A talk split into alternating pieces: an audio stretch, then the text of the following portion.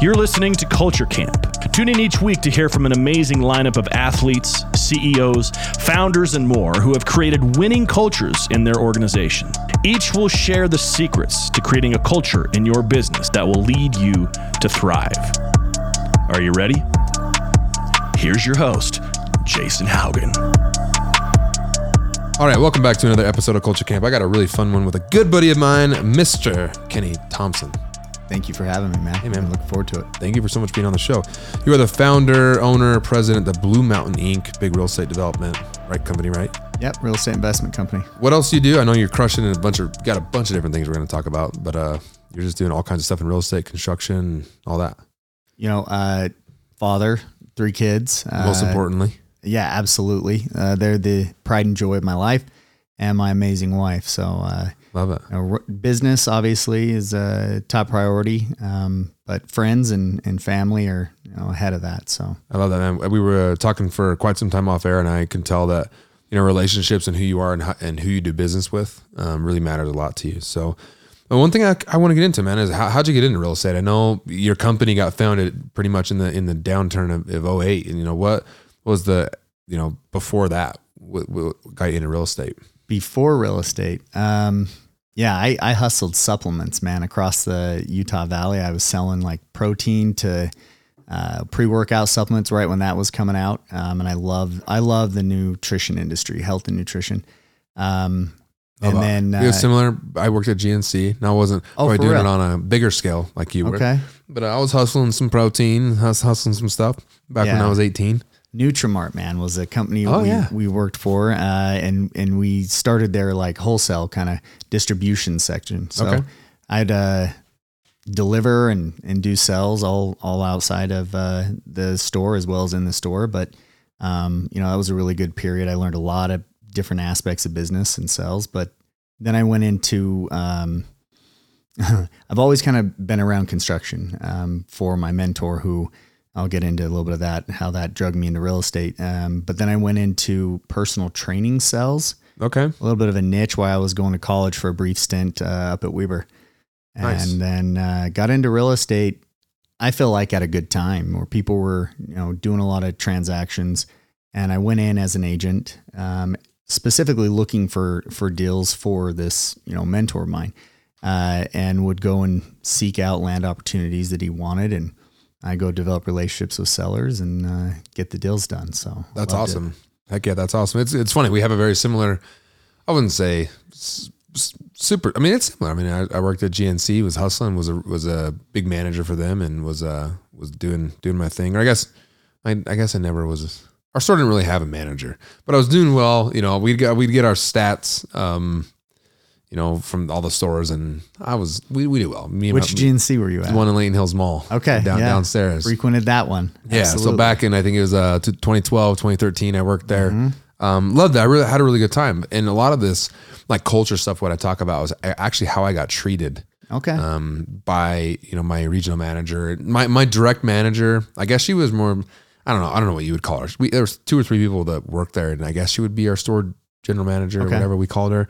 And then, you know, there's a little regional guy. Mm-hmm. Um, I shouldn't say little because he's over a bunch of stores, but he, they were great. Like I, I still am in contact, contact with them today. They actually own their own franchises and they're crushing it. I actually want to have him on, on the show because he's, he's a great human being. Um, but how I was treated by the bigger regional guy completely kind of laid the foundation of how I, I would like to be treated, which I mean, wow. he treated us so bad that you would almost live in fear of him. And like you hate like you're just hated hearing his voice when he'd call you. Like he was wow. so mean so degrading. I mean but you know it actually there's like class action lawsuits about how i got you know asked to be on because of him and the way people were treated. So it was uh it was kind of nuts. So that negative experience spawned you seeking out solutions of how to manage better. Yeah and i didn't really have it you know for who knew that because when I got out, I got into network marketing, and so that wasn't really direct, you know, employee boss type of thing. It was more of like a collaboration type of thing. But it definitely paved the way and laid the foundation for me having actual employees right. and how to treat them and how they view a boss. Right. So I don't know. It I don't. This isn't uh, not my story, but it, it, did similar, very very similar. It's and I went to Weber State. I went to one semester. Did you? You probably graduated. I did not. No, no, no, man. no. Uh, yeah, Sparks and I. Uh, I think we went for the same amount of time. Right. Really? Um, Dave, and so yeah, I was only there for I think two semesters, maybe. Oh yeah, you made it one more. I was there one semester. I might have gone for three. Really? But we left. Like, I mean, you know, recession hits. Right. And, you know, I had, I was blessed to have good relationships in my life that I could go and learn from um, and do deals with and not pay to go to school. Right. In which their, you know, economics were not looking great for those that were graduating. And, you know, I was, I was raised as an entrepreneur mindset. So, uh, very fortunate that way. But yeah, I don't know that I expected to necessarily graduate when I went to college, but I wanted to take economics and accounting and things like that. I, sales came, people came natural to me. I, I right. enjoy that. I love people. Um, and I had to work hard at the numbers and I, I enjoy that too. That's awesome. It's kind of crazy how like the whole, you know, going to school and trying to learn certain things and it makes it difficult, right? Because mm-hmm. you have to mm-hmm. take all these certain classes to learn certain things. And it's like, Hey, I just want to learn a few things um, you know, and I I'm a big big supporter of education. Same. You know, I I don't I I'm not the big believer that everybody has to go to college, but education, right? Everybody needs to be educated.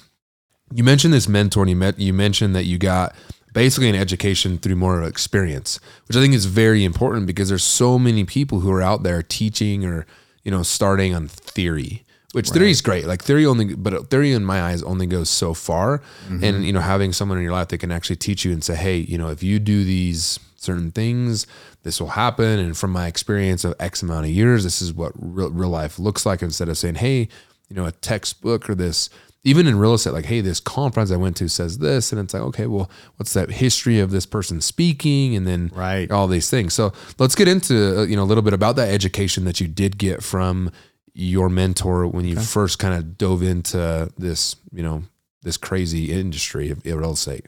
Yeah, uh, it's funny because I look back at it, and you know, he is much of a much more of like a John Wayne kind of guy. Um, I wouldn't say that he was, you know, hand holding or, or, or ad- giving advice in a sense.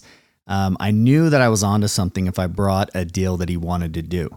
Okay. Um, so it was more uh, more of a show you, not tell you. Coach is more like I'll just show you what I'm doing. Hundred okay. percent. He's a hardworking, um, very smart guy.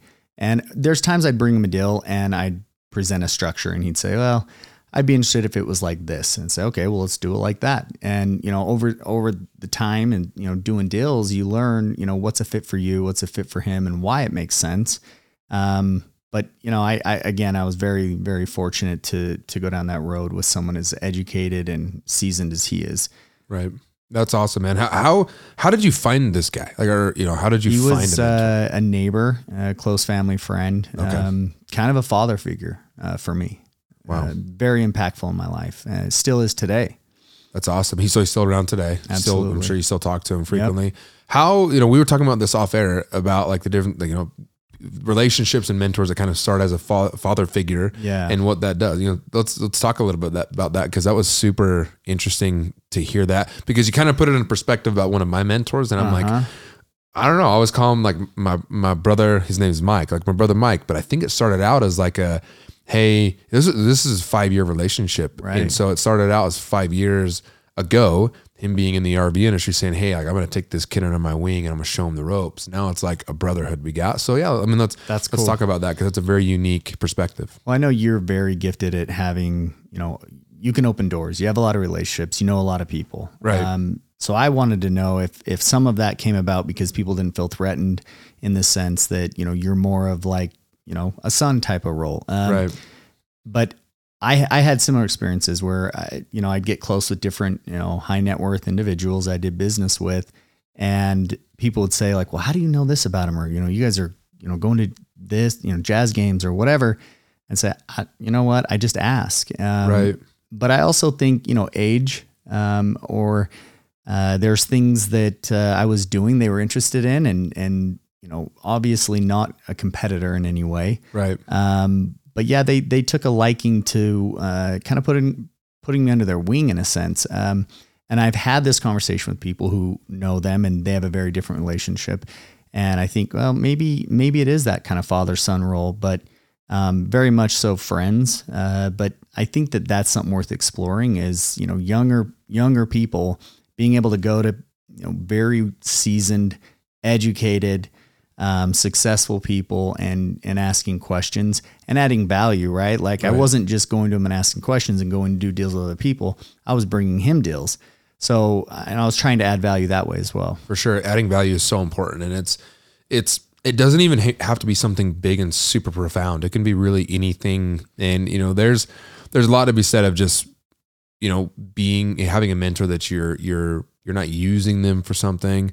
Mm-hmm. Um, how do you feel like your work ethic and who you are as a person helped that relationship from from the beginning? Because there's a lot of people out there who would love to help younger people or or be a coach or be a mentor or you know find a person that can almost take over their their business in a sense or find like do their you know, their craft or their you know their portfolio or whatever like I, I'm hearing this a lot and like this is it's very interesting you yeah. say that uh, this guy knew me uh, from when I was younger okay and I just because I'm, I'm, sure there was a lot more kids in your neighborhood than just yeah, you. There was. Okay, so um, there's something I want. That's what I'm trying to get. Is there's something about you that maybe was that spark or different that he the this person was like, hey, you know, Kenny is Kenny's got it, and there's something about him.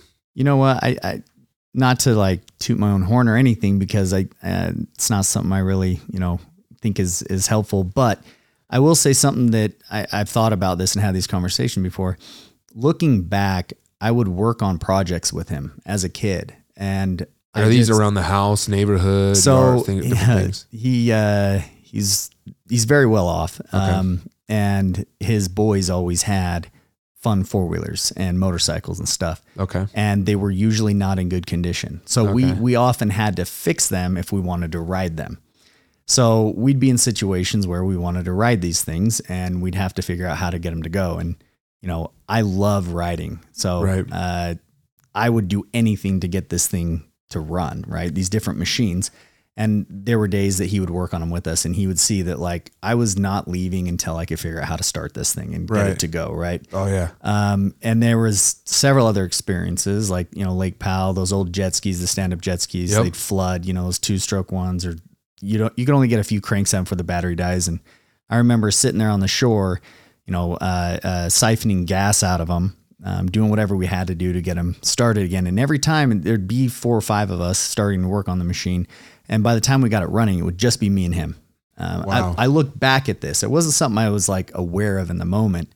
Um, and of course, I got to ride the thing, right? Right. Uh, once it started. So uh, I do think that there was something to him knowing my stick to itiveness, right? Okay. Like, uh, that I'm going to figure it out one way or another. So, and that's super rare because there are so many times, dude, it, dude, I'm like, I'm over here having crazy thoughts in my head of like, we're long lost brothers of like cutting yeah. the same thing because that, that, dude, everything you just explained is me.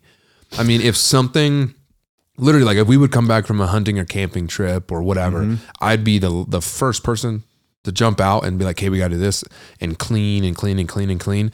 And the last person, I mean, right there with my dad, it was dark. We're everything's you know wet and all this stuff, and we we we put it away. I would never leave my dad's side until it was done. Yep. And you know, I love my brothers. I love my sister. And I, I wasn't, you know, my sister's way older than me. She's nine years older than me. So we were a little bit more disconnected. And I know she had different things going on. But like it, my other brothers, I'm, I'm going to say they left early and they know that they did. And I'm not going to, that's nothing down on them.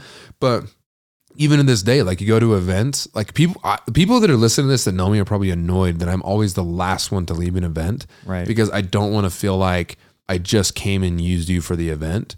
Right. I want to be like, hey, how, how can I help you put stuff put away? away? Or like put like, yeah. and that sounds silly, but I think it's, I feel disrespectful if I do that. Absolutely. And I think, I think thinking about it now, and I have never thought about this until right. we are having this conversation mm-hmm. at this moment that a lot of how I operate life goes back to those moments with my dad of yeah. fixing things and doing things and, and staying until the job is done. Or if you, if it's midnight, one o'clock, it's yep. crap. I'm not done. I'm waking up in the morning. I'm getting it done.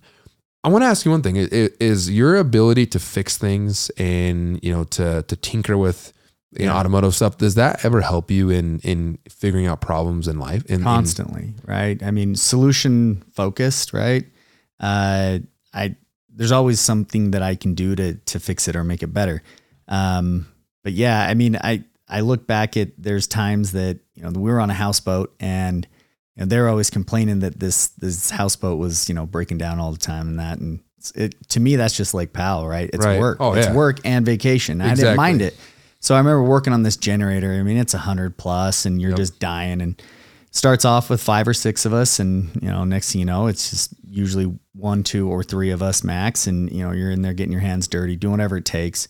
Um, but you you you bond in those moments, um, right? And being creative, you know, not being afraid to throw out ideas. Like there was several times that we didn't know how to fix the the generator, right? Um, but we'd try this, we'd try that, we'd eliminate things. And I think working through problems to solve them by eliminating what is working and what we still need to fix. And often, you know, like in Lake Powell, you don't have all the tools, you don't have all the supplies. Sometimes you got some, a few tools and some. And you got to figure d- it out. Tape. Yeah, and that's life, right? I yeah. mean, so yeah, I think that there are a lot of those experiences that I've been, you know, super super blessed to naturally want to, you know, figure things out.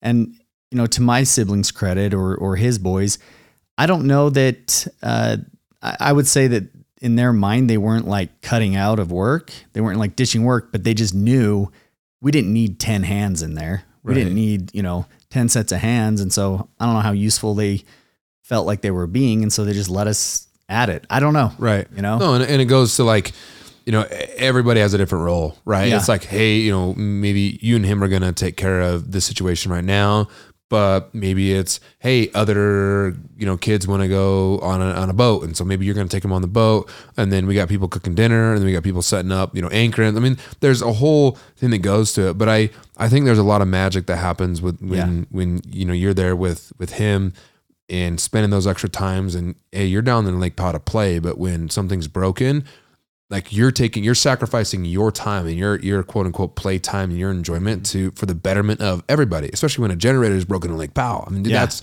yeah. that's the worst thing that could ever happen right like you're you got to figure this out because that's yeah. going to run your whole you know your whole houseboat so i think i think that there's a lot to that and especially when when people are trying to either look for someone to you know mentor and then someone's being you know someone's actively looking for a mentor Right. You know, there's got to be that kind of that synergy, right? Because it's like, hey, I'm not going to show you like my life's work and all my secrets and everything that's going to happen with that and go to work. And, and and maybe there was a lot to that where he was like, "Hey, I'm going to go work and see if you can keep up with me. See if yeah. you want to stick in the trenches with me." And and that happens a lot because they, you got to weed out the weak, right? Yeah. And I think that that there's a natural process of attrition when when people find that because there's some people that I'm like, ask me like, how do you find a mentor and whatever, and I'm like, you wouldn't last two seconds with the person that would give you any constructive criticism, and and that's hard to say. You know, maybe I'm not that blunt about it, but I'm like, look at him like you, you're not the person that would ever be in a situation like that because you can't take constructive criticism, yeah. and they would make you do hard things and you'd be gone. You know, but I think that says a lot of just sticking in and figuring out the problems, and especially like we were talking about a second ago of of being able to work on things and figure out those issues. I'm a big tinkerer. Yeah. Um, I love fixing stuff. Now my love for it is fading. you know, now there's a person that I will take my car to the dealership and just fix it. And like, I don't really have time with it, but I love building stuff. Yeah. And that's why my mind, my brain works now of like with business. But back in the day, dude, I was like five and my dad taught me how to weld. Yeah. Like I, I remember I have a picture of with in, awesome. in, coveralls, I'm all greasy that were my dad's and they're all rolled up. And my mom made kind of made me some hand me down overalls. Um, do you do any hands-on labor currently? Um, sometimes, like you know, me yeah. and you know, my wife loves gardening, so we'll go do landscape the the yard every year and do. Isn't things it bizarre how rewarding it is? Oh yeah, I mean, I'm not gonna lie. She has too much of a green thumb. It drives me nuts right. because we'll have like seven thousand tomatoes. I feel like we'll have cucumbers growing on everything, and I'm like, just chill. Like we do all this work and then we have so much stuff we don't know what to do with it. And I feel like we're gonna be those people that have a basket out in their front yard that's like free. Yeah. Free stuff. Probably but will be. It is, yeah, probably will. But it is rewarding. It's like, you know, where you can say, Man, we did this and it's kind of a bonding moment for me and her. And it, we just throw on some music and throw on some dirty clothes and go out there and plant the beds and stuff. I think that's something that, you know, it doesn't get talked about enough, but you, know, you get into the the weeds of running a business, and often it's meetings or you know staring at spreadsheets or different things, emails, whatever. Um, and I'll go and do something with my hands um, and the sense of accomplish I get. I mean, I may have made a bunch of money that day, you know, sold some properties, whatever it is, and it feels good and it makes sense. It's logical. But then maybe I'll go and I don't know, work on my yard or work on my son's motorcycle or whatever it is or mine. And it's like I got this sense of accomplishment. Right. I feel so it's so rewarding. And right. I've I've had to learn over the years I can't just do the business things if I'm not also doing some hands-on things. So I've had to you know find a way to keep that balance because I did a lot of manual labor for many years. Yeah, same. I mean, I I built multiple cars. I mean, I could take an engine out of a Subaru WRX back in the day in about 45 minutes, change some stuff on it, put it back in in about 45 minutes. I mean, we were we did cheat, and my dad put a lift in our our uh, house, so that was a little cheating. Um, but we never took the engines or the, even if we had to change a clutch, I could change, I could pull the engine out so fast. I'd rather pull the engine out, change the clutch, put the engine back in than I would rather wow. put it on the lift and pull the transmission. That's awesome. Yeah. I mean, we were beasts. I mean, I, that I could replace all four coilovers in a car in less than 45 minutes in, That's in the awesome. Subaru. Like I was a, you wanted your suspension changed. I was whipping stuff out and I knew everything and I loved it. It was my world. I mean, I mean, every single day, you know, right out of high school, I had this little club of dudes that would get Dude, together, and we were just, fast and furious. I man. really was, man. I really, we, we, we, were. We would go cruise Ogden with all the people up and down. The good old days. Yeah, it was, it was awesome, and but it taught me like a lot of like problem solving, you know, I guess principles in my life. Like you have this problem, you have this issue. So how have you applied that in business? To just not stop until you get the job done and yeah. to not stop until you can figure out the problem or the issue and keep going down every path to figure out what the issue is and then also getting advice and getting someone in there that knows more than you do mm-hmm. i mean it is in my like i'm the first guy and i say all the time on the show i'm the first guy to walk in a target and go straight to a red polo shirt and ask them where something is right or a red shirt yeah. right like someone who's just show me show me what's going on here and so with cars and you know with stuff i would my, my dad used to race in the NHRA, like legitimate, okay. have a drag cart, and then NHRA back many, many years ago. I think I heard that. Yeah. Yeah. And so he's obviously always tinkered on cars. And I feel like this dude knows everything about cars. And so we've built multiple cars together from the chassis up. And that's why he taught me how to weld, is because I welded a chassis together of a 59 Corvette that had been crashed. We cut it all apart, built all the beams, welded it all back together, and then we built it from the chassis up. We bought fiberglass body, you know, front end for it and built it all. I mean, everything was custom. Growing up, that car. felt normal, right? You yeah. realize now though how rare that is. I don't know of a single person that is teaching right. their kid right now of how to tinker on an old car or this. I mean, I guess put it in perspective, that would have been in the early '90s. So you know, 30 years old. Like now you're in like a late now that was like you know a 60 year old you know 1960s car now if i was going to get my daughter to work on something that would be like a 1995 corolla yeah. or something not the same experience. no not the same no, like man. i don't think anybody would ever want to work on that like i think about like those early like those 90s suburbans like yeah. no one's wanting to work on those so um very different vibe right but mm-hmm. you know no one's like doing anything like that with their kids but that was completely normal for you know when i grew up as dad was going to buy some car right. and we were going to fix it up and then it would be the most epic car and awesome and then a month later he would sell it and I'd be so upset.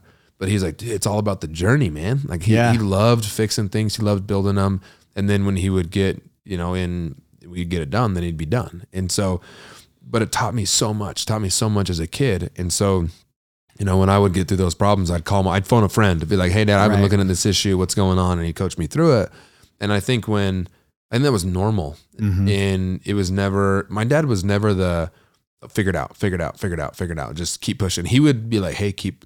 It was like it was like a perfect give and take a little bit. It was never of a you got to figure it out on your own so much where it made me frustrated and I gave up.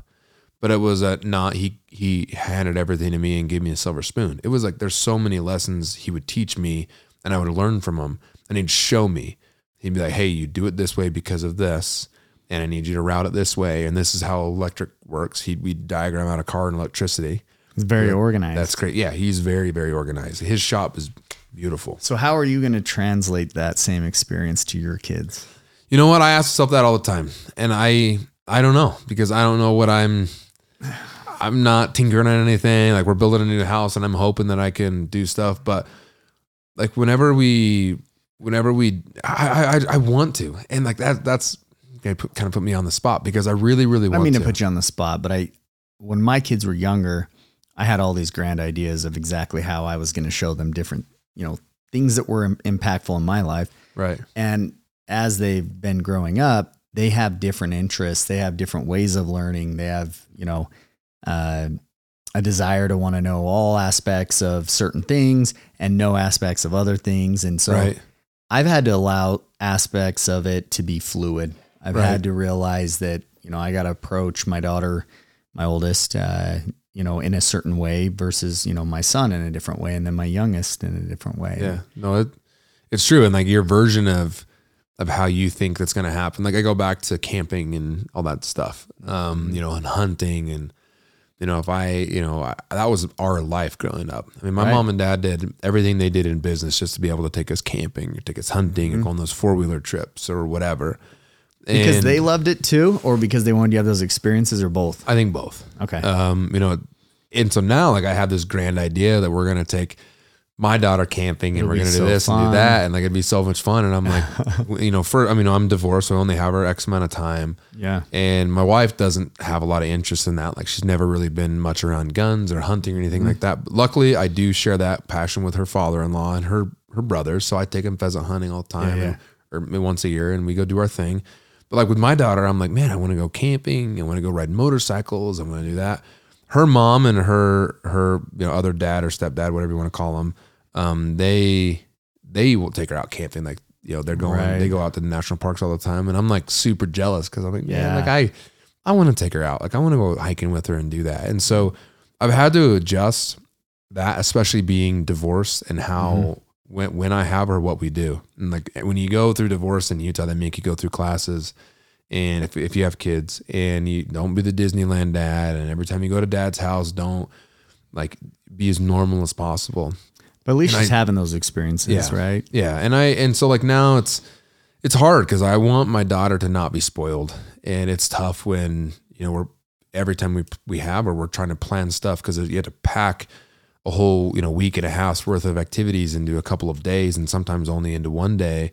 And what family she sees because you know all of our families dying to see her. And so like every thursday we're going to some family member's house for dinner. And so she doesn't ever really have the normalcy at home of just a kind of a home cooked meal. And right. so it's i don't know it's i'm navigating this. So if there's anybody out there that can help me with this it's listening to this like it, it's i have a hard time with it because i want to give her an amazing life. Right. But i also don't want her to be a spoiled little brat that's what that's the trade off. That's the trick. Is like I have this conversation with my friends a lot, and our our friend or our uh, my friends, uh, their kids and my kids are good friends, like best of friends, and we want them to experience the fun things that we've worked hard to, you know, have the ability to go and do. Right. Uh, all the while, we know that there is no way that they can appreciate it the same way that we do. Right. If it's a normal thing to go fly in Dave's helicopter or go do these different things that, you know, we're very, very fortunate to be able to go do.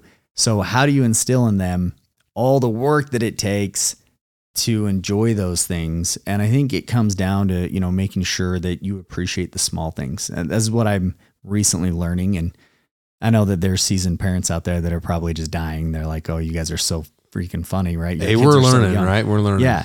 So I, I'm I'm learning that if I can, you know, make it a point to validate the small things and really make sure that my kids appreciate the small things, the littlest right. things. Um, then the bigger things are special. Um, but I know that when my oldest was younger, you know, different vacations or different things that, you know, we've been able to have in our lifestyle uh, have, have definitely affected her to where that's normal. Right. And uh, now I got to course correct a little bit, right. but um, you know, that's the best part about being a parent is, is watching them evolve and hopefully doing your best and, and they know you are. But yeah, I, I love watching my kids work hard. I love right. watching them, you know, serve other people, do things for other people when they enjoy it too. Right. And you know, I'm kind of stubborn. My my oldest is a little bit that way as well. Um, and so to watch her be asked to go do certain things versus um,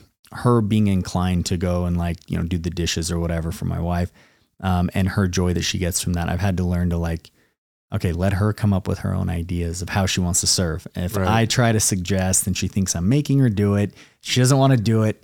So it's always that like, you know, evolving, uh, fluid, you know, open minded dad mindset that I think if I can continue to stay aware and present, then uh, you know hopefully it'll work out. But knock on wood, right? Yeah, and it's so hard because you do spend you know so much time and so much energy working your your butt off to get where you're at to be able to you know share those dreams and those aspirations and those visions with your family of going to Lake Powell and having these great vacations and doing that like so so unique that it's like how do you make that like you know where they understand like how important that is and it's crazy because thinking about when I grew up I grew up in a very unique childhood.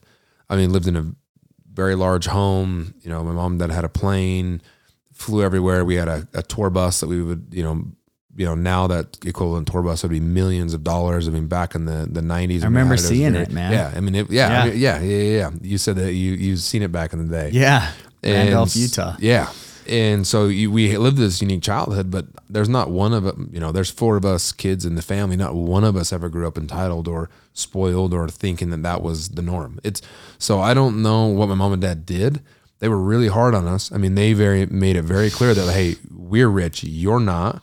You're with us. We're not with you. You're not going to tell us where we want to go eat. We'll go eat where we want to go eat. And if you like what's on the menu, you eat there. If you don't, then you don't eat. Sorry. Like they're very hard on. And it's like for me, it's like I can't can't imagine yeah, myself man. telling my daughter no, no. right? Like yep. it's like how do you do that? But you know, I I probably should get more advice from my mom and dad about how how they they parented us because you know there's good and bad things with with everything obviously, and there's sometimes they, I feel like my mom and dad were a little too extreme. But yeah, none of us grew up very spoiled, and we had a crazy childhood and traveled all over the world. Like I've stayed at the Grand Wailea more times than, you know, in Maui, you know, more times than I could ever count or care to even know how much I stayed there. And private islands and helicopters and friends mm-hmm. jets and big jets and little jet. Like everything was just, that was our weekly thing. That was just a normal thing to us. But none of us grew up very entitled or spoiled. We're all pretty good hustlers and entrepreneurs and we, we do our thing, but it's kind of, it's interesting because, you know, Where I, do you fall in that? Uh, are you the youngest? Um, so nope, my brother is a minute younger than me. I'm twin. Okay, yeah, yeah. yes, yeah. But you so guys are we're the, the babies. Yeah, okay. we are the babies. And do you think that your oldest was raised differently than than you guys? In a, in a way that my mom and dad were not there more for her than they were for us. My yes. mom and dad were were gone a lot more when my sister was was uh really young and yeah. you know basically her whole life like the, you guys talk about that yeah and i think she has a lot of feelings towards that. um, you know, if you were to ask my mom and dad, do you regret anything you did as a parent? They would say absolutely not. We would do it 10 times over again. If yeah. you were to ask my sister what she thought about that, and she gets emotional about it because right. there are some things that she went through as a young woman growing up, especially in high school and different things where she needed her mom and dad there and they weren't there. And so I definitely think there's a, a an extreme to every situation and there's that happy medium. Um, my mom and dad are on a one set mind. I, I joke about this and I think I don't know if my mom listens to this podcast or not, but I joke about like they, my mom and dad had us, and they came back about 18 years later. Yeah, and that's kind of the truth with my sister. My sister was very young when they started business. She was only, I was technically she wasn't born yet. She was three years old, or it was three years before she was born. When she was born, it was in the, the height of what they were doing back in the day, and they were gone. And they came back in probably 2008 when my sister was married and gone. Wow. Like, and so my mom and dad averaged, you know, our first family vacation was was in 2009 that didn't have to do with business. And so I would have been um how old would I have been? I don't know, like uh Were you in high school? Seven. I would have been 16. Yeah. 17, 16, 17 years old.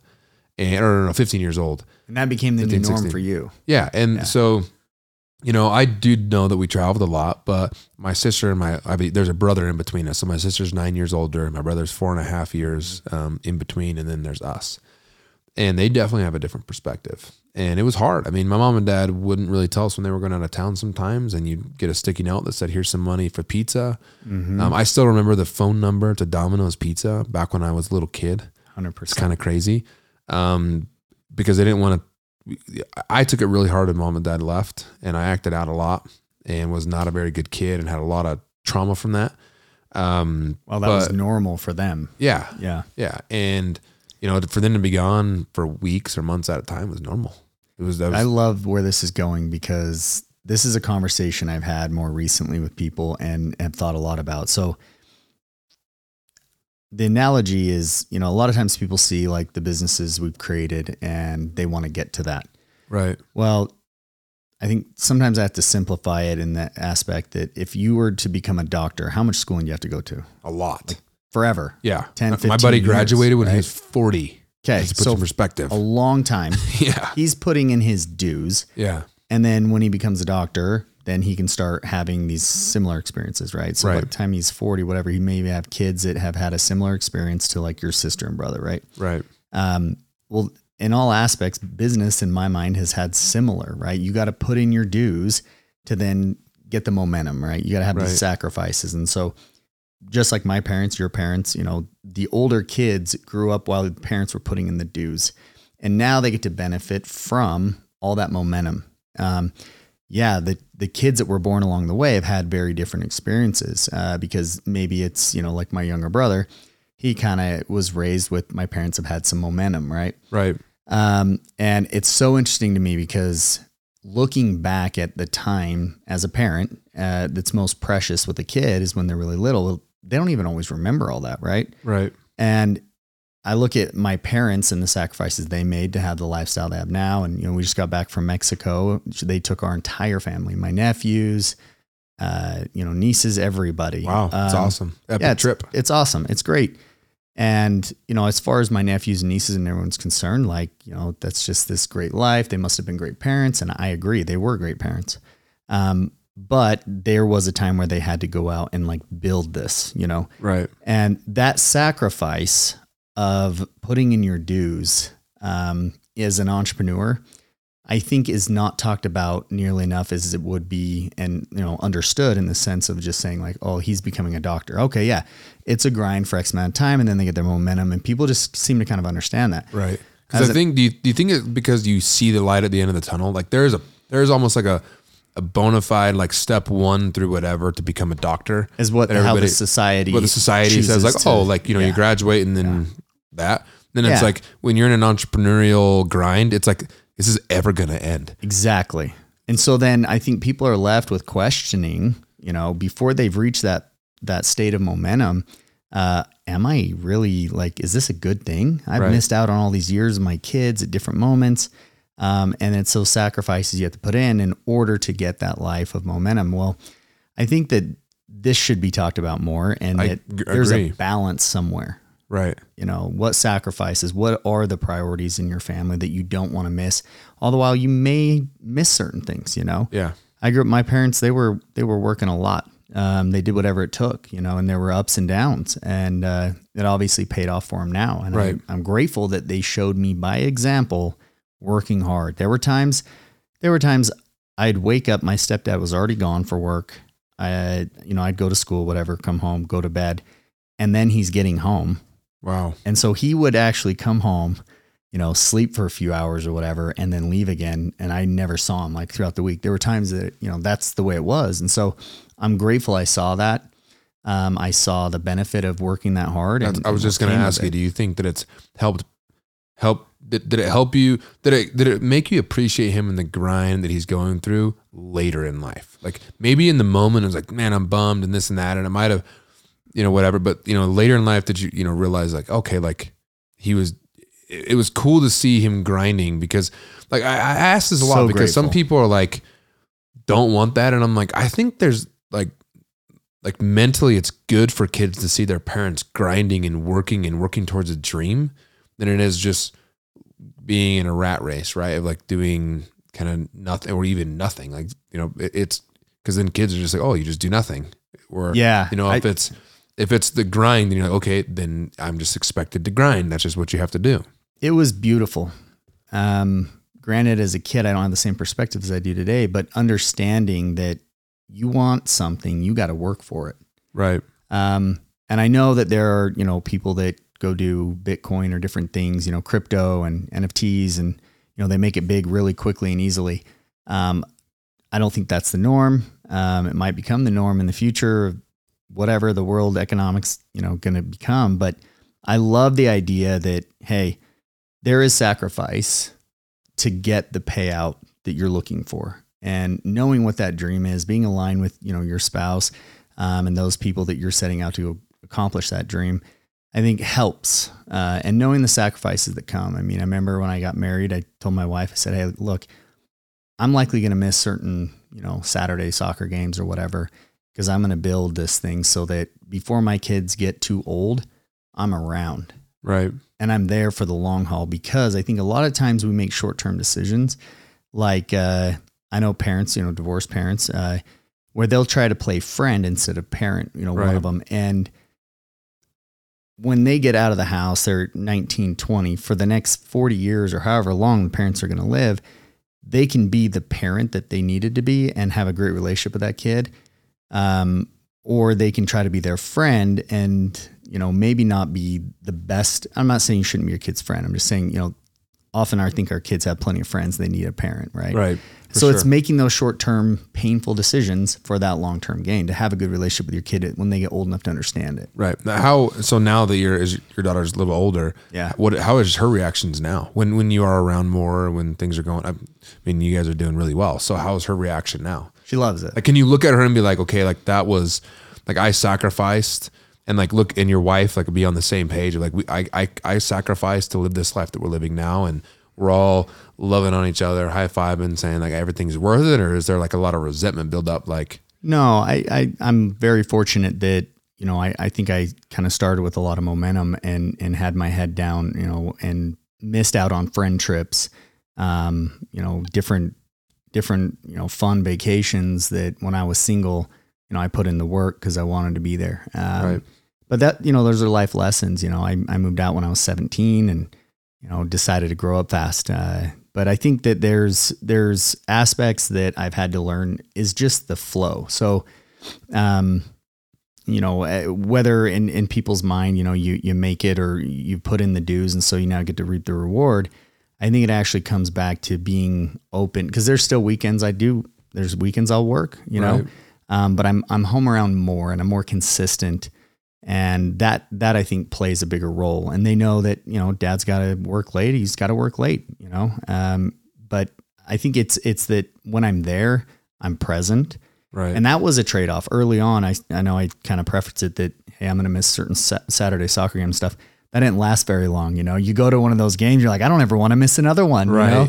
Right. Um, so then I would work later on other nights, um, or do whatever I needed to do if, if it was needed. But, you know, you learn a lot along the way of how you can become more efficient and, you know, hopefully not have to miss a lot of those things, you know? Yeah. And, it's what you value, right? Like if yeah. it's, if it's, you know, I'm not going to say one one thing is more important than the other because that's what you know for other people to decide. But you know, it's like, hey, like I love going to those games, or I love you know, if my daughter's a cheerleader and they play on, you know, Wednesdays and Fridays, I'm going to always mm-hmm. make sure that, you know, Monday and Tuesday or whatever, like the days off that I'm going to grind a little more, maybe wake up a little earlier, do some things to be able to adjust the schedule to make those games. It's like, it's whatever you value. And I, I think yeah. that a lot of people are kind of looking for this like roadmap of like, what am I supposed to do? What's okay. And it's oh, really yeah. like your values and what that relationship is. But it's it's really hard. Like I have conversations right now with my wife. Like we want to have kids, and like I'm like, hey, like, you know, how is this gonna look when the baby's born? And I know mm-hmm. like there's obviously maternity leave, and like I gotta, and really maternity leave in my eyes is really to help my wife, right? Because she's gonna be all messed up and helping her do things and can't lift and whatever. And it's like, hey, like you know, obviously, you know, baby's born and then, you know, like a couple weeks later when you're all healed up and everything is good or semi healed up and everything is good, like how does that look like? You know, and like, like that's where like we've gotten into some, you know, healthy discussions, I'll right, say, of right. like, you know, her vision, her, my vision, and like how, like, hey, like I can't, like my whole world can't stop in the company because remember, I got 170 yep. employees and yep. they got probably a significant other or m- more kids or whatever. Like there's a, you know, maybe five, 600 plus people counting on me to let this ball go forward. But I also want to have a life with you. So I think you've just given me advice. It's like having that conversation of saying, Hey, like this is how it's going to go. But when I'm home, I'm going to be present and I'm going to try to be at everything I possibly can. But it's not realistic for, no, for, you know, her or someone else to even think like, okay, like life's not going to, you know, change. Everything's gonna be perfect and home nine to five and that, cause that does not happen when you own your own business. No, but I think what's interesting is like not one of my kids post delivery, right? When they came into this world, and my wife's needing to recover as well as that's when the baby needs mom the most. Right. Um, not one of them was the same, right? So I, I have three kids, and each one what my wife needed from me and what you know the kid or whoever you know our daughter or son needed, um, and and the amount of time I needed to be there. Not one of them was the same, and it it was sometimes you know just fortunate we had a you know a baby on a Thursday or whatever, so I had long weekends and right Monday, you know, my wife's seen me, you know, around the house and is like, you know what, the baby's gonna go to bed, and I'm gonna wake up and feed her. Like, just you know, go to work, and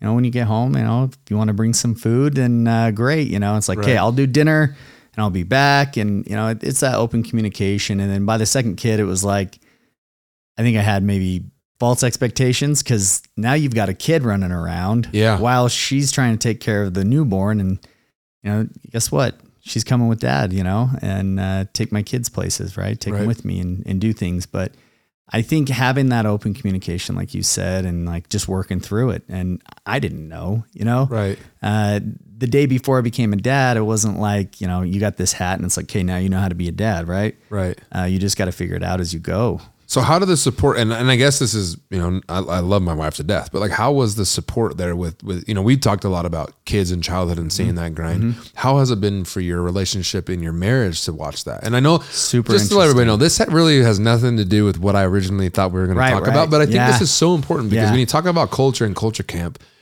a lot of what I believe of how people are is first off how they've grown up. You know, you're a I don't know. My dad used to say this crazy saying, but it, like you've gone through a lot of situations, a lot of circumstances, and you're the byproduct of the circumstances you've been through. 100%. Right? You know, if you're 20 years old or 50 years old, you have 50 years of circumstances and different things that have mm-hmm. happened. And now mm-hmm. you're who you are. And so when we talk about culture and who you are as a person, that's where like my passion right. is in the personalities.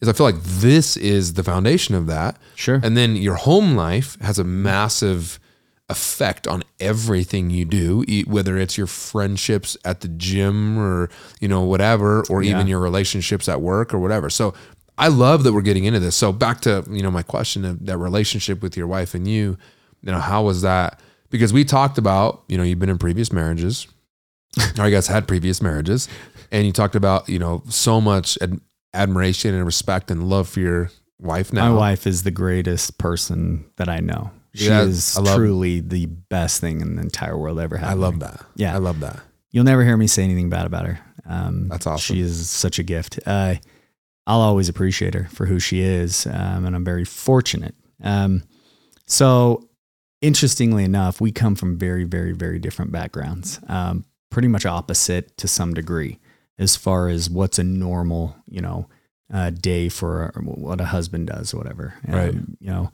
so, uh, I will say that I think what helped me a lot was that when we met, I had my own business and I was I was building my company and um, so so to some degree the expectations or the foundation was set and you know we just began to layer on it right together. Right. Um, she has a nursing background. She continued to be a nurse um, the first few years we were married, and then when you know we had our kid and she had night shifts or different things and I was paying employees more than she was making going and to work and I wasn't seeing my wife that much. I was like, this does not make sense, right? Right. Um, granted, I I love and support her desire to want to do that. And she's continued to keep her license active. And I don't tell my wife what to do by any means, but at the time it wasn't that logical. Like, what do we, you know, I, I got to go to work and you want to go to work. Um, and are we going to have somebody else raise our kid? And so it was really a, a mutual decision that no, you know, uh, it's best if if she's able to stay home for now, and uh, you know, we raise the kid together. So, um, I guess how how has that support evolved in that uh, she she has great parents, um, non entrepreneurs. Um, they love their what they do for work and uh, have you know, kind of had their life of what's normal. Right. So I definitely opened my wife's eyes up to an ulterior, an alternate, you know, reality. Right. Um, and I would not have guessed that I would have married somebody that that you know wasn't raised around it at all. Um, but I think that that's what's unique about my wife is she knew what she wants, she knows what she wants, and she's very you know um, loving and kind and like the best person I know. Um, but that's so cool. She she supports me because she sees what I'm passionately engaged in, and she supports that. She knows I love what I do, um, and she thinks that that's great, um, and it's provided a good lifestyle. Uh, right. And she she sees the ups and downs too, and it's hard for her when you know I'm taking things home with me, and so that was a balancing act for many years, um, still is. But you know, I think you get home and you've got your kids and it's like that just takes over, you right. know, and, and you love that. So I appreciate that. Um, but she supports me, um, and I support her. And I think that that's why it works. Um, she's her own person. You know, I don't ever worry about where she is, what she's doing. Um, right. If she doesn't answer the phone, it's probably because she's helping somebody. I mean, right. Anyone that knows her would agree. Right. so uh, that's so cool. Your, yeah. wife, your wife sounds awesome. That's really she cool. Is, man. She's okay. great. Oh, that's it's interesting because I, I don't know. I, I I'm not gonna say. I mean, I've been divorced probably over this of just working too much and being so focused on work and not focused on anything else. And you know, that was probably one of the 500 problems with me back in the day um, or what my my, my ex wife might say was wrong with me. Um, but I I don't know. I, I've been thinking about this a lot because you know there are obviously sacrifices. There are obviously things you have to do, mm-hmm. but then at the same time, it's like how can I not like how can Jason control my life? Right? Yeah, yeah. Like how can I not like not let the business run my life and then not let relationships run my life and not let this like I want Jason to dictate his life and like what means the most to me. So I've been thinking about this a lot because then I went back to a conversation I had with my wife and we, I was going to get a season pass at Snow Basin, you know, ski resort up here. And she's like, "You're not going to go snowboarding that much. You work this and this and that, and you know, you're never going to have time." And I'm like, "Oh, you're right." And then like a week later, I was listening to a podcast about time management, and I'm like, "Uh huh." I only don't have time because I'm not letting myself have time. And it was talking about like you controlling your life and your time. You know, there, however long you're going to be awake in a day, like you need to control, you know, whether it's minute by minute or 30 minute blocks or hour blocks of what you want to do and the, the values that you have and what importance you have in your life to bring you fulfillment. And the whole thing was about fulfillment because if you're in this rat race doing things that you're not feeling fulfilled, you'll get burned out and you, you know, it's not good for, for you. So I'm like, man, like I love snowboarding. It's a big passion of mine, right? And in the in the summer, I golf all the time. Like I'm oh, yeah. golfing all the time. Now it is different. Now I do come home from work, and I've gotten my wife into golfing, so we'll go hit a quick, you know, oh, that's cool. Nine holes at the, yeah. you know, I wouldn't say it's every night, but it's quite frequently. right. that we'll go, you know, we'll eat dinner on the golf course all the time. We'll go grab some sandwiches and we'll go out there and just have dinner on the golf course, which is it's a awesome. good it's a good date night. Um, and so it's okay like but i choose to have that. So mm-hmm. how can i choose to dictate my life around you know doing something free? Because in my situation and i was actually talking with one of my one of my uh, team you know family um, employees today about this of like my creative mind right? And like i want to be in creation mode all the time. And like when i'm when i'm when i'm out of the dealerships or out of business or out of things, my mind starts to turn more because I'm not mm. so focused on working on a task. Mm-hmm. I'm more on thinking, how can I make things better? And so I'm like, so I got my team around me. I'm like, would it be better if Jason went snowboarding for a couple of hours a week? Which I'm not the guy that's going to go eight hours, trust me. But if I'm not that shape, but is it would it be better for Jason to go snowboarding for a couple hours a week in in creation mode with just me in the mountains and some music and having a good time and coming back and help when working and feeling fulfilled. What did they say? And they were like, "I'll go snowboarding." Oh wow! And I'm like, "What?" And like like one of them made a joke and he's like, "Our worst nightmare is when you go on vacation." And I'm like, "Why?" like because you come back and With you have seven thousand ideas, yep. and it's like you know I'm just throwing mud at the wall That's and see what sticks. Work. Yeah, but it's and then one of the guys explained you know, when you're consciously thinking about it and you're going to a place for purpose and for work, your mind is so caught up in the details of working. This is one of my team members. I mean, they're just, they're speaking to me. But when you go somewhere and you're not thinking about work and you go there for just the purposes of enjoyment, your mind starts to get loose a little bit and starts to get in creative mode and you're you're getting these subconscious thoughts of like, "Oh, what about this?" or "Oh, what about that?" or you know, you might see an email and then you might go to the pool and then you're like thinking about the email and like it's just therapeutic and okay, how can I make this better? What's going on? And I'm like, "Huh." And so I I had a directors meeting. So I went to St. Lucia for, you know, 10 days or eight, I don't know how long. We went to St. Lucia for a while had like a four day span, and then I we had a directors meeting on like the Thursday and Friday. That directors meeting was probably the most powerful directors meeting we've ever had because I had so many ideas that I was writing down and journaling at the pool. Right. And they were like, do that again because like that laid a huge foundation for this year and the vision for the year. And I'm like, wow, maybe there's something of like controlling that time management aspect. Like, and especially with kids and like with, with you know the expectation obviously like you have to work extra and you have to put in the time and the grind and it can't be like oh hey i'm going to work on something for two hours a day because i'm going to control my time and play video games all day but it's like waking up and dictating that of even like being so demanding or commanding of your time that's like hey i'm going to work till eight tonight but it's going to be doing this like i'm going to be doing x because there are those people out there that are like oh, I work, you know, this time to this time and I'm never available after this time, which I actually give a lot of respect for. I wish I could disconnect more. I probably don't do that good enough. I'm I'm told all the time by my wife I don't do that good enough, so I probably obviously don't do that good enough. But being able to d- dictate. When does she say that? You know, usually at night, of like you know, hey, like are you on your phone? Oh yeah, all okay. night long. Yeah, all all night long. Which I know I got to get better. I actually had I was with a good buddy John Madsen um, I don't know if you ever heard a guy named John Madsen, yeah. but really good buddy. Um, this last weekend we golfed together, and in one sentence, kind of changed my view of him because he is the hardest person to get a hold of, and he literally was like, "I'm proud of that." If, if I, he's like, if I can say I've done one thing with my life very, very good, when I'm home, I'm home, and I'm present, and I'm so present that no one can get a hold of me, and I'm like, huh? Because me, I let everybody else run my life, and I don't think people do it on purpose but I, I know exactly what you're talking about. Yeah. And, I, and so we were doing a podcast, Dave, uh, Heavy Checklist, um, and we t- he was talking about you know putting your phone on do not disturb and um, you know during certain hours like you get home your phone's on do not disturb and all this and I was like I was floored. I was like, "Are you kidding me? Like, how do you do that?" Right? Yeah. Oh, I totally do it now. Really? Oh yeah. See, there yeah. are so many people now thinking about this with you right now. There are about a half a dozen people or more that I text on a constant basis, and throughout the day, their phone will go on Do Not Disturb, and then pretty much at the evening, the whole night's on Do Not Disturb. My and, evenings are, and there's select people that can get through to me. Um, which I love the I. So the new update, you can do like personal time, work time, yeah. and there's a couple different versions of Do yeah. Not Disturb. I think I got to get better, and I think this is so important for entrepreneurs to hear. You only need to do it if you want to do it. Oh, I, I want to do it because I like my goal and my vision my, my aspirations is to have the best relationship with my wife as possible and my family. And like, I feel like I can't begin to tell you how much it's flip flopped. Like really? my phone rang all the time.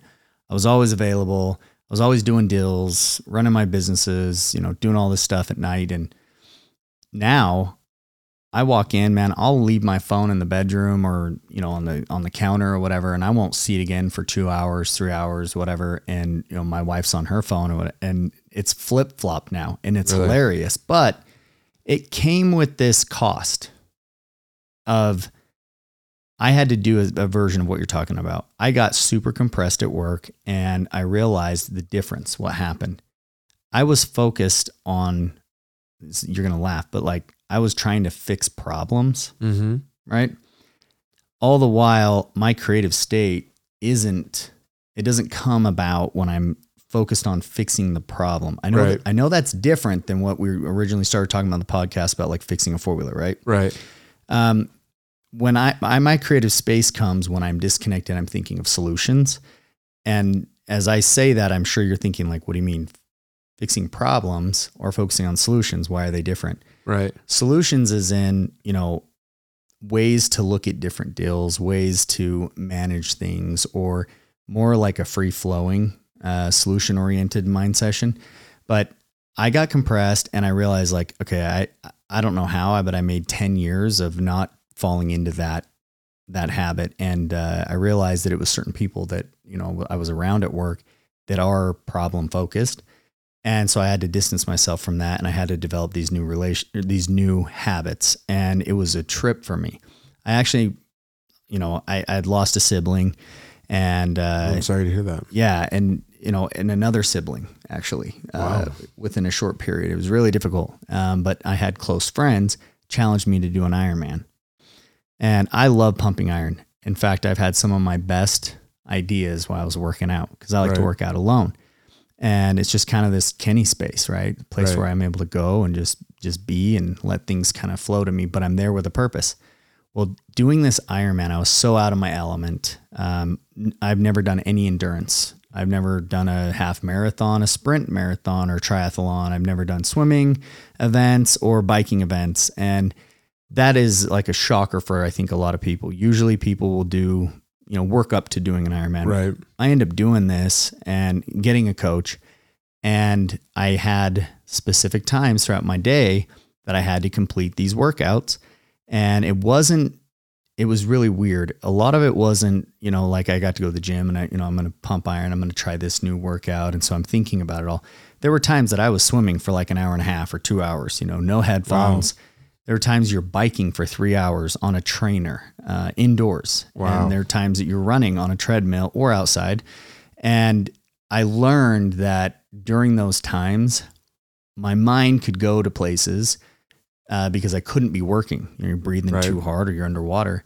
And it, it actually was really cool. It gave me back some of that creative space and aspects that I believe helped me stay balanced. So if you ask my staff, you know, my team members, they would say that me doing an Ironman was great. Even though it took a lot of time away from my work, I was highly productive when I was working and I was in a different mindset. I would take the time to meet with people and go through solution oriented, you know, uh, productions or you know uh, different problems. But it changed the way I, I see things, and as well as from you know having that do not disturb time, and it made me be present. You know, you had to be present doing a lot of these things. Um, right. I'm really happy about it. Uh, but I'm doing another Ironman. Uh, I did awesome. not think I would. Uh, That's awesome. I'm excited about it, but yeah, okay. it's very time intensive. Oh, I can't even imagine, dude. I can't. I couldn't even imagine when you said swimming for an hour, dude. I couldn't swim for ten minutes, five minutes. I can't swim hardly. I sink. Like I could yeah. take the biggest breath and right to the bottom. I don't know what's wrong with me, but well, you're a big guy. You're fit. you you train a lot, right? I mean, you would think so. I'm definitely a uh, look better on the outside than I am on the inside type of person. Um, I'm out of shape. I so my my mission for 2023 um, has been to just you know be a one be a better husband, two be a better father, and then three be a, just a better overall person health wise. Um, you know, I've I've done a lot of things unhealthy. I've always been into bodybuilding. I've always been into you know, this and that and the other. And now I am trying to get leaner. I'm down like I'm down 10 pounds, um, which is awesome in the last like two, um, two months actually. Um, you know, my I had a kind of a little bit of a wake up call. Uh, you know, last well, I've been in the in and out of the hospital. Um, you know, way a while back, and then last year I thought I was getting better, and I had a a, a doctor tell me like, dude, I don't even know how you're still alive. Like your cholesterol's 370. Your, you know, blood pressure's this and you know we're you're in kidney you know stage four kidney failure you're in liver failure you're in heart failure like everything is like you only have so many months. And i was like wait months? What are you smoking? Like you're insane. And they're like well like you're about to have a heart attack and your kidneys are failing and your livers failing and all these things are going on. So i'm like hey how can i get healthier? And so I didn't really even really pay attention to it. I did a couple things and just kind of half-assed it, honestly, because I, I get in my mind of like, okay, now I, I have to look a certain way. So I'm going to try to, you know, almost kill myself to look a certain way because that's my vision of myself as I have to look a certain way. That's my reputation, all these things. And so well, honestly wasn't until just a couple months ago where, you know, I actually had, a, you know, a guest on his podcast and we started getting into the deep emotional, like thoughts of why I thought that I had to look a certain way or this and that and the other. And, a lot, you know, a lot of what happened was kind of off air and I got emotional about different things. And like, I really just want to be here for my daughter. And so I've, I've made it where I just want to be more fit. I want to be athletic. I want to stretch. I want to be flexible. Like I want to be an athlete again. I, I remember like playing basketball growing up and baseball and like I love golf and, you know, not being able to twist certain ways and, like sucking at golf because now I'm freaking huge. You know, I was I was like 235 trying to golf. That does not make any sense to me. So trying to get a little bit skinnier, but still like in my eyes look good.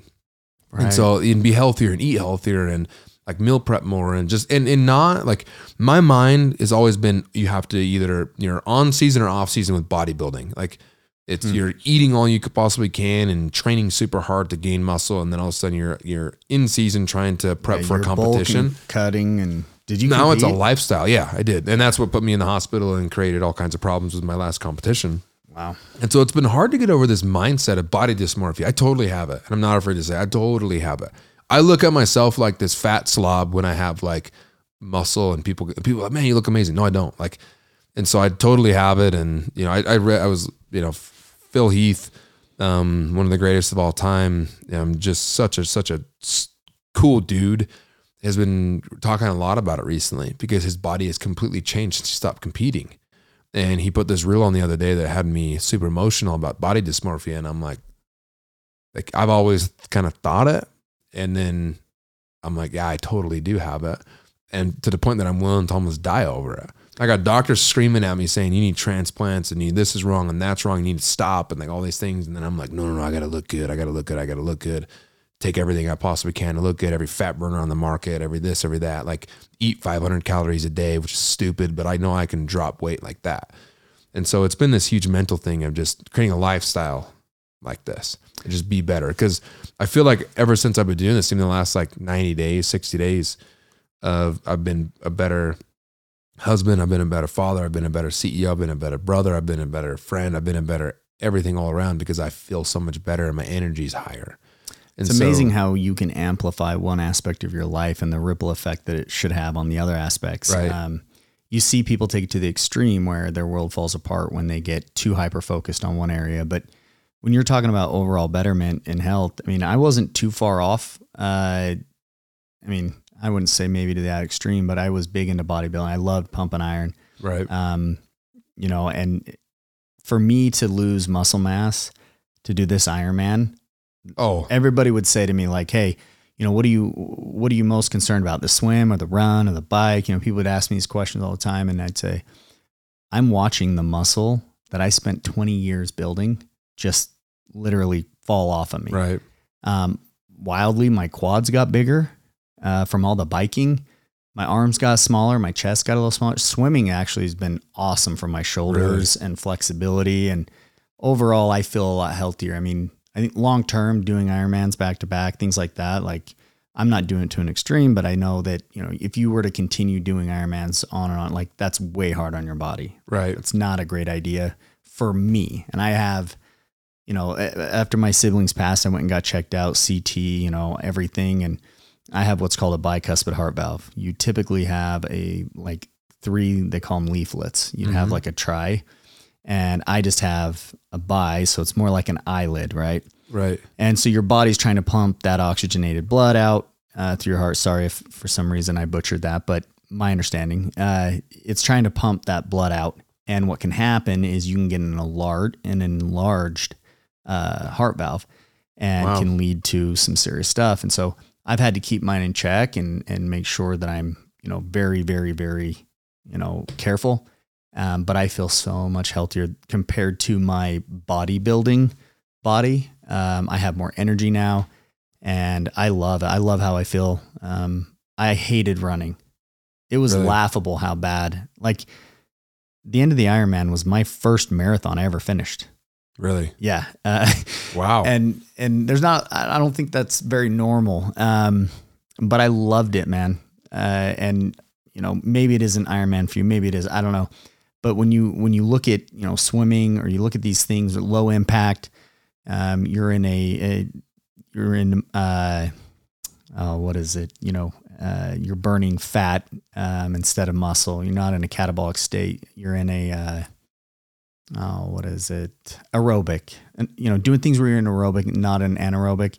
Um, it, it's better for my heart. You know, like my overall heart rate when I first started, uh, my average heart, yeah, my average heart rate just sitting throughout the day has gone down like 15. Um, really? My heart rate had climbed up. I, I had I don't know, a little bit high cholesterol um, when I first started training, and now my resting heart rate is down. Wow. And my cholesterol levels have have flattened out, and I've adjusted my diet, but I've always ate pretty healthy. Anyone that knows me knows that like I don't I don't eat you know junk food really. Uh, right. Uh, and I feel great, and and I I think I'm adding years to my life, you right. know, versus you know what I was doing before. But more importantly, it's how I it's how I am. Like I go home and I'm present. I think because I got a lot of my energy out. You know? Right. no, that, that's awesome, and it's you know, and that right now my mission is to add the years because I'm being told I've taken a lot of years away. You know, I don't I don't know what what that even means right now. I mean, I, I and the frustrating part with me is I get told every single doctor tells me something different, and I met with so many different kidney specialists and liver specialists and heart specialists and you ever gone person, to homeopathic? I mean, I've I've kind of gone everything. I do have a, a, a buddy of mine that um that that says he can you know possibly help me. That my problem is is like I fix one thing, another thing pops up, and that fix another thing, that that pops up. So it's just been a really hard. It's been a rough five years. I mean, it's been five years since it'll be in the middle. Like sometime in March is when the competition was, and that was my last one. And it's been five years of hell. I mean, I live every single day in hell. I mean, I it's it's it's rough. But physical pain? No, physical pain. You know, mental pain, not knowing. Um, you know, I start to get really bad pitting edema. I, I, gain 20, 30 pounds sometimes in a week, and then all of a sudden I'll go away and like my kidneys stop work. I mean, that's kind of kidney and heart failure. And so, like, I know the signs now. I know when to go to the emergency room. I know when to not to. Um, kind of. I mean, of what I'm being told by some people. So it's just been, it's been hard. My hat's off to you. I mean, I have even more admiration for you as a person. I mean, you're, you're living your life to the fullest, helping people out um, trying to prolong your life and in, in a very positive and you know influential way. And I think I have a lot of respect for that. You know, you're using your time wisely, and you probably have plenty more years left, man. You probably got 30, 40, 50 plus I, years. I, I, pray, but really, it means a lot. I've never, never really open. I think this is the, this is probably the first time I've really openly talked about of how bad things are. Um, but Phys- this physically is and, phys- and physically and mentally. It, it's totally affected me mentally, man. Because like even this last time I came back from St. Lucia, like my, my body will always super swell when I fly. And, you know, usually only lasts like 24 hours. But Wait, I'll, I'll, why? Um, you know, I, I, know that a lot of people do swell when you when you fly, and I don't really know why. I used to not, but ever since I got you know this situation with my kidneys, is I always swell. So it's to the point that I can't have my shoes on. So like I'll take my shoes off, and because they get so tight, like I just got brand new Yeezys. It was the worst time I could have ever got Yeezys. I um, you know, mutual friend of ours, Ryan, gave them to me. And I'm like, oh, super excited to wear them. Posted about them on Instagram, and there's no give to them. So I had to rip them off my feet, and my feet were just swelling. I mean, my my Lululemon joggers looked like they were painted on. And then when I get to St. Lucia, it usually will come down. It didn't really go down. And then I fly home, and it, you know they're long flights. And then for the for about four days, it didn't go down. And I'm like, telling my wife, I'm like, it's not going down. It's not going down. I'm in, like, I've always been told like 24 to 48 hours. If it doesn't go down, you go straight to the emergency room because of my condition. Now, someone's probably out there saying, whatever. I, I right, just know what I've been right, told, right? right? I've been told by a few people of like, you know, 24 to 48 hours, get off your feet, elevate your feet, whatever. And if it doesn't go down, go right to the emergency room because something's off. And so like this was, it was a really tough week. Now, no one knew and I kept trying to push through because I had my director's meetings and all these things going on. And like, I'm looking at it, I'm like, I can't put certain shoes on because I'm still swelling. My pants are real tight because I was Lululemon pants, you know, the little commission pants, they look tight. And I'm like, mentally, I'm like, this could be my last. Like, I don't know what's going on, but I have to keep pushing through it. My arms will, my fingers will start to go a little bit numb sometimes when things are going on. And so I'm like, when you snowboarded, did this, did your feet ever get numb or tingly? Mm-mm. Never from snowboarding. Uh-uh. Just from flying. I, I had similar experiences to a smaller scale, not not the same, but like when I fly, my my feet swell and right. uh, uncomfortable. But I would have one foot specifically. Like when I was playing basketball, I'd have to lay on my back and you know put lift my feet up in the air. But since I've been doing this training, I don't know if it's blood flow. I don't know what it is, but that's gone away from me. Really, um, that and ice baths and breathing, I think. But yeah, see, I've heard so many good things about like this sauna, ice bath, and breathwork thing. You're not ice bathing, and you have this no. kind of inflammation. Yeah. Yeah, oh yeah, oh my gosh, dude! No, and I like I, I got people all over my Instagram ice bathing like crazy, and You're I got like I went to the chiropractor today, and he was like touching my back, and he was like, "Your back is so inflamed, I can't even feel your bones. Like I can't feel anything in there." And he's like, I can totally tell your kidneys are this because your back is bulging where they're at because yep. it's inf- inflamed. So yep. I know there's a lot of things that I can do, especially with diet. And but then you get in the situation of like I can't be prescribed anything because I'm in liver failure. So I can't take any anything for inflammation because I'm in liver failure. So it's definitely got to be more on the homeopathic, which you're right. Like I definitely think one of that big thing is is ice baths. So I think that's one thing I got to do, and even mentally, like I've done it a couple times at you know Keaton's house where we've done the sauna and ice bath thing, and it's like a crazy and you know rush. There's no way head, I could have done the Ironman without it. Really? Like, I, yeah, the training and everything is so intense, and you know I'll get done with some long run after a bike, and this is day after day after day after training. Right. Um, and I'd be so banged up. I think, oh, tomorrow, you know, it's a Friday. How am I going to do a four or five hour bike ride on this trainer? And they're hard. Um, right. Sure people are laughing, but uh, I had ice bath and it was like miracles, man. Really? Um, yeah, I swear by it. So yeah, I gotta, I gotta definitely try it. Well, Kenny, thank you Dude, this has been a great, great podcast. And you've like I want to tell you, like you've done over a billion dollars in transactions years ago. I mean, it's obviously a ton more now. Yeah. You've done so much in real estate. You got a lot of commercial, yeah. a lot of residential, got so many things going on. But I love that this we we went down this path of, you know, who you are, how you've been been able to to do things. And really like you know the the billion in in in sales is awesome but i think that's a byproduct of everything your life is based upon your trend the you know the foundations you've set which I love that that's what we got into. Because you know we can talk about how you've done deals and structured this or structured that or whatever, but you know finding that mentor, laying down the the the foundation and really who you are as a person, I think is so important for people to understand. So thanks you, or thank you so much for for sharing us. Thanks for having that, me on, man. That, I really no, enjoyed it. No problem. Last thing I want to ask you, I ask every guest this. Okay. Is what does success mean to you? How do you define success? Freedom.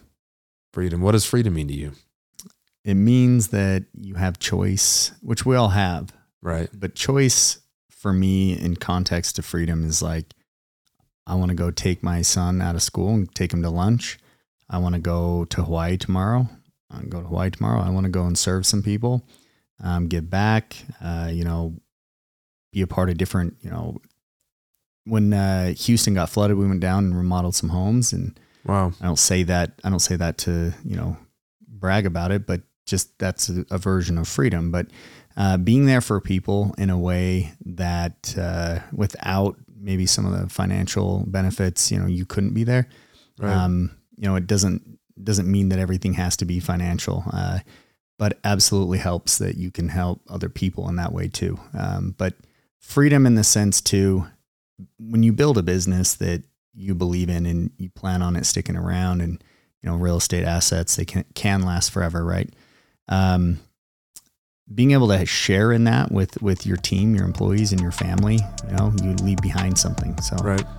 freedom to me sums up a lot of things, um, but being able to be creative uh, requires freedom. I love that, man. That that's so powerful. Kenny, thank you so much for being on the show. This has been so much fun. I've had a blast. Likewise. Appreciate thank you. you.